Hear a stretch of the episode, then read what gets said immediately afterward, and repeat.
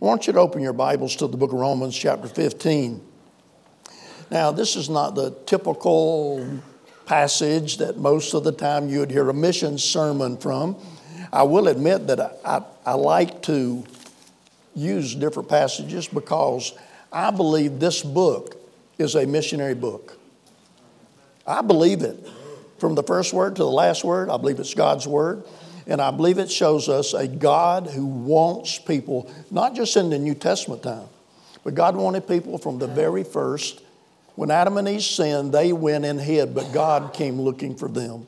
And that's why we're here tonight. That's why your pastor has a missions conference, brings in the missionaries. And so here we are in the book of Romans and toward the end of the book, and I'm going to begin reading in a moment in verse number eight. How many of you love the book of Romans? Oh, you want to know about doctrine and what Christ and his death, his life and his death and resurrection and second coming, what that, what that has to do with our lives every day. It's a powerful book. In Europe and across the world, actually, many, many people have been saved just reading the book of Romans. But in verse 8, Paul now, you have to picture this, identify with this. Toward the end of his life, he's not so young any longer. Now, you young folk won't get it, but the older people will. Getting old is not for sissies. Amen. And you have to picture Paul didn't have 737s to travel in, in Airbuses and nice RVs and cars and all that. A lot of his was walking in ships being tossed around in the Mediterranean. But in, in verse number eight, again, he says, Now I say that Jesus Christ was a minister of the circumcision for the truth of God to confirm the promises made unto our fathers. In other words, he's saying, Look, God loves the Jewish people. How many of you are just troubled by what you're seeing today every time you turn on the news? It's just, but look, we're about this close to the Third World War. Now, I not, that's not my sermon tonight, but you know it's true. It just takes one foolish action by any of those countries there. And Paul said, I love Jewish people. I've been a, I've been a minister. Everywhere he went, he started in the synagogues. He wanted his own people to be saved. But notice what he says in verse 9 and that the Gentiles might glorify God for his mercy, as it is written, For this cause I will confess to thee among the Gentiles and sing unto thy name. Well, that's a quotation from the Psalms. And, and again, he saith, Rejoice, ye Gentiles, with his people. And that's a quote from the book of Deuteronomy in chapter 32. And again, praise the Lord, all ye Gentiles, and laud him, all ye people. And that's another quote from that Psalm 117, verse 1. And again, Isaiah said, There shall be a root of Jesse, and he shall reign and he shall rise to reign over the Gentiles. In him shall the Gentiles trust. Uh, now, the God of hope fill you with all joy and peace in believing, that you may abound in hope through the power of the Holy Ghost. And so Paul's saying, Look, I want Jewish people to be saved. I want Gentile, who are Gentile people? You probably are. If you're not a Jewish person, you're a Gentile. God loves everybody. It doesn't matter what language you speak. Linda and I, we, we have more fun because we speak. Je peux prêcher en français si je voulais le faire. I could preach in French if I chose to. I could preach in the Wolof language if I chose to. It wouldn't help y'all a lot.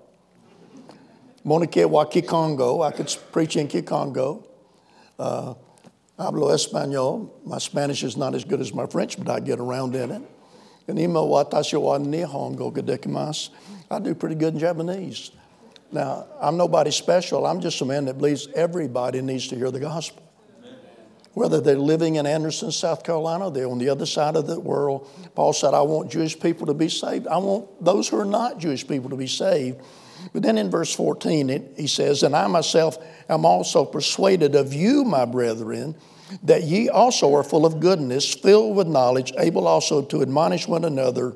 Nevertheless, brethren, I have written the more boldly unto you in some sort, as putting you in mind because of the grace that's given to me of God, that I should be the minister of Jesus Christ to the Gentiles, ministering the gospel of God that the offering up of the Gentiles might be acceptable and be sanctified by the Holy Ghost. And then if you drop down to verse number 20, he says, Yea, so have I strived to preach the gospel, not where Christ was named, lest I should build upon another man's foundation. But as it is written, to whom he was not spoken of, they shall see, and they that have not heard shall understand. For which cause also I have been much hindered from coming to you, but now having no more place in these parts, having a great desire these many years to to come to you. Whensoever I take my journey into Spain, I will come to you, for I trust to see you in my journey and to be brought forth on my way thitherward by you, if first I be somewhat filled with your company. Now, watch. Paul, in the book of Romans, has given the ex- expression, explanation of a missionary purpose and passion. If you go back to chapter one, for much of the book, he gives us the doctrinal basis for missions and what we do. Chapters 12 through 14 gives us some principles of faith and church order. But I think chapter 15 gives us the rationale for sending missionaries. Now, your pastor has already said some very important things here this evening. Missionaries do not come to your church only to raise support. If they do, they don't need to be here. Amen. Missionaries come to your church, and you have them here because it's very clear from the Word of God that the purpose of missions and reaching the world is local churches partnering with those that God's called to go out. He mentioned know their names, get their prayer cards, read their prayer letters. Uh, I say sometimes missionaries lie. Did y'all know that? I mean, you get around missionaries, how you doing, brother? Oh, we're fine, everything's great, you know, and we and they're not fine at all. I was over in, in uh, Okinawa at Maranatha Baptist Church one year in Okinawa preaching, and we were uh, the ladies went to pray and the men were praying together, and I was director for all that. They were our missionaries from China and Philippines and Japan, that whole part of the world, and they were all coming in there. We we're all great and so on. And as we were praying, I said to one of them, Would you stand up? Um, Brother Kendall Lauman, great missionary in China, said, Kendall, stand up and tell us about your year this past year. And he told us about his wife's mother had a heart attack in her 50s out in Oklahoma City. Died just like that. There in China. Same year, his sister, married to a young evangelist, had about six or seven kids. They had an accident in their van. His sister was thrown out and killed. He's told that, and I said, Hey, Bob Tivo, would you stand up and pray right now for Ken Lauman? And Bob, he did, and I said, Bob, tell us about your year. And he told us about his wife's daddy coming home from church on a Wednesday night, and two thugs on drugs beat him to death in the driveway of his own house. Now, folk, I could go on and on, but I'm just saying, missionaries come here, and you look at them, and they're here to be a blessing, and we, you want that, and I do too, but sometimes they, they won't tell you how they're really hurting and what's going on in their lives. And Paul said to these Roman Christians, here's the main reason for my writing all of this. I personally believe the whole book of Romans is a missionary prayer letter. Because all through the book, he's been working toward this last chapter when he's saying, Look, folks, I'm going to come and see you. Because I may not be young anymore, but there's some people over there. There's some people over there in Spain. They don't know anything about the gospel. They haven't heard yet. They need somebody to go. Look, Paul believed there were too many people who've never heard. Too many people who are going to die and go to hell. We say that all the time. Do we really believe that? Well, sure we do. We believe this book. Christ is the only way.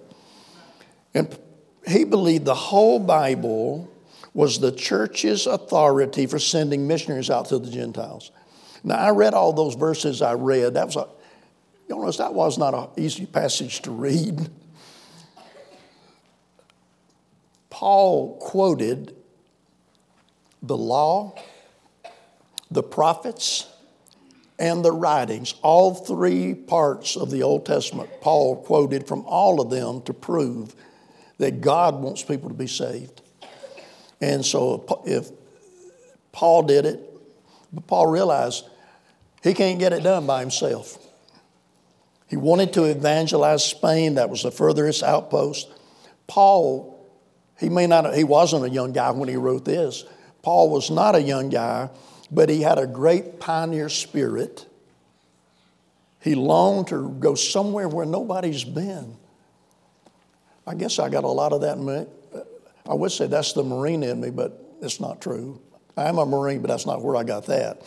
Uh, Paul had a desire to invade new territory with the glorious gospel of Christ.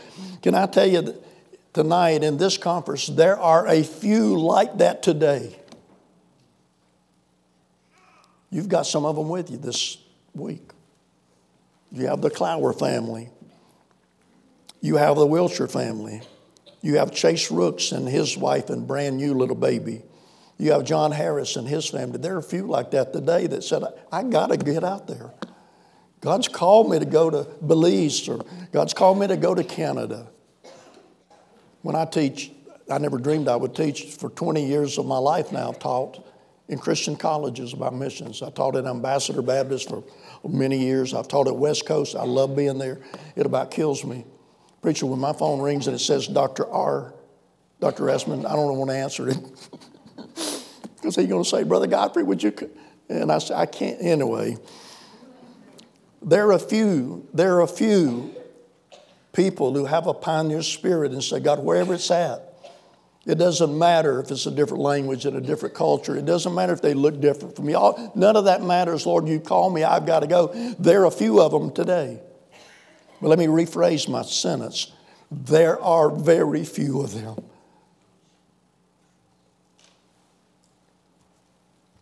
Where are the great hearts? Where are the pioneers?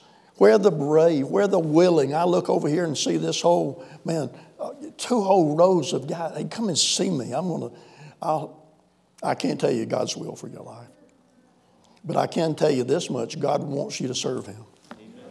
And that's no more spiritual to serve Him some other place than it is right here. If That's what God wants.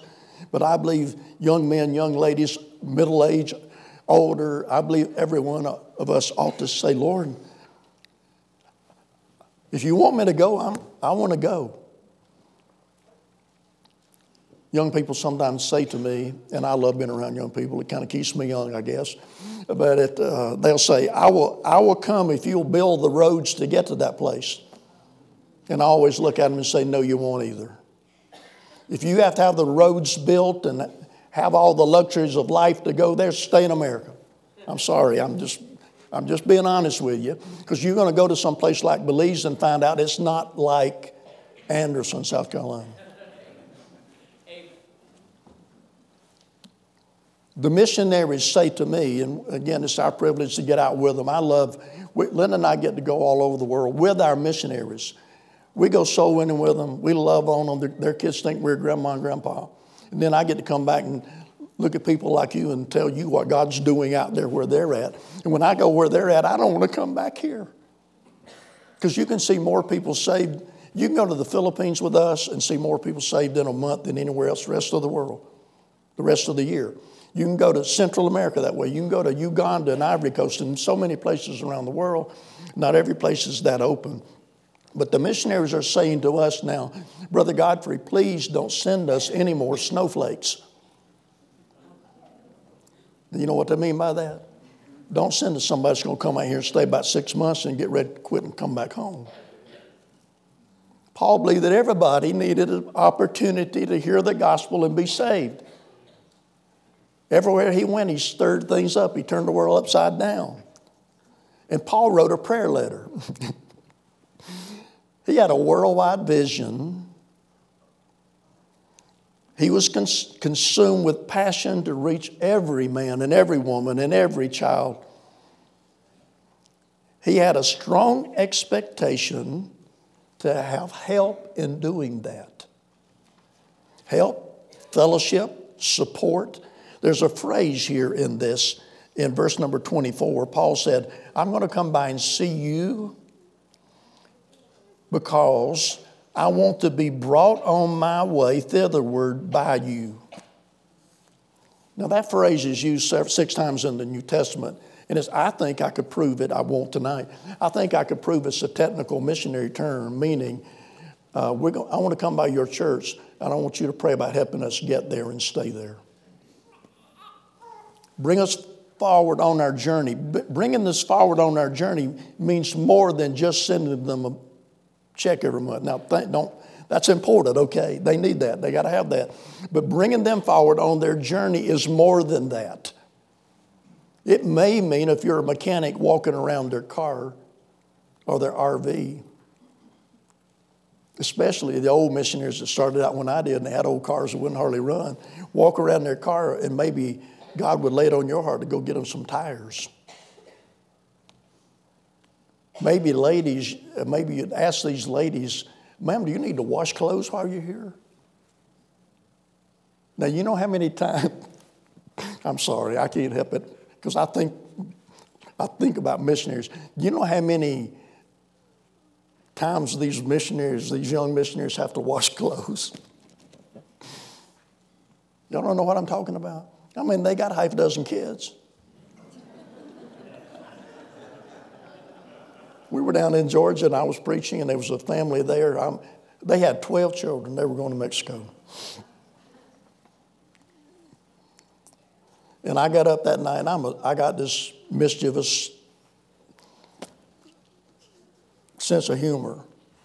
And I said, You know, the man with 12 kids, he's more happy than the man with $12 million. Because the man with $12 million, he wants some more. Now, the, the man with kids, 12 kids, he doesn't. All right, folks, that guy, he ruined my joke. He raised his hand. Right in the service, he raised his hand and said, Brother, Brother Godfrey, we're expecting number 13. so you know what that lady does on Monday when the conference ends on Sunday night? You know what that lady does on Tuesday and Wednesday? Now, I'm, I'm having a little fun, but do you get what I'm saying?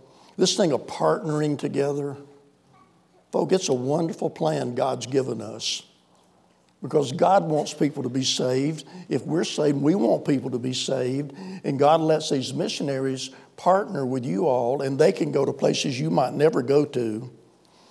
And in 3 John, I love the way it's said there. It says, Whom if thou bring forward on their journey uh, after a godly sort, uh, doest well. Anyway, 3 John, I remember our early days on deputation. Now, you can tell, uh, you can tell by my voice I'm not from New York City. I mean, we grew up right here in South Carolina, so I cultivate this southern accent. I speak French with a southern accent and Wolof with a southern accent. But all of my first days on deputation were on the south side of Chicago. I don't know why, but I remember going to those churches when I was just really, I was just a kid and starting out and pouring out my heart. God's called me to, God's called us to go to the Sahara and win those Muslim people. And I remember those people that we met, and they didn't only take on our support, they prayed for us. They loved us. I was back up there preaching later, and this lady came up to me and said, Brother Godfrey, can I tell you something? I said, Well, sure, Miss Pizer. She said, The first time you ever preached here in our church, I promised God I would pray for you every day. And she said, I've never told you before, but I have kept my promise. and you know what I did? I couldn't even say thank you. I was blubbering like a little baby. I, I, my heart was so touched because not only did that church send us a monthly support, that they loved us. They prayed for us. They helped us. And Paul said, I, have been called. I have a burning desire to go. I need help from local churches to get the job done. Paul made them familiar with his own name, with his mission, and with his love Folk, it sounds like deputation to me. Some people hate that word. I think it's one of the best times ever in the life of a young missionary family when they get to go to churches like yours and you get to see them and spend time with them and they get to meet you and spend time with you and you have the preacher the missionary and you have those who send anything that we can do to help get them there I spend a lot of my time doing that. I believe in it so much that I do. Is anybody else beside me here and you say, I'm a little crazy? I told you when Dr. R calls me, "Hey, come, would you come out and teach this semester? And I said, Doc, I can't. You don't understand. There's no way I can do what I do and come out to California and teach. And he'll say, Brother Godfrey, where could you be around 800 young people that want to serve the Lord? And I can't say no, and I do it. Last year, I taught 125 students in the spring semester, and I traveled 27,000 miles while I did it. He said, Brother Godfrey, you're crazy. I know it. But I'm crazy because I believe that people need to be saved. And I believe if I can help influence some young people to say, Lord, what do you want me to do? I'm willing to do it.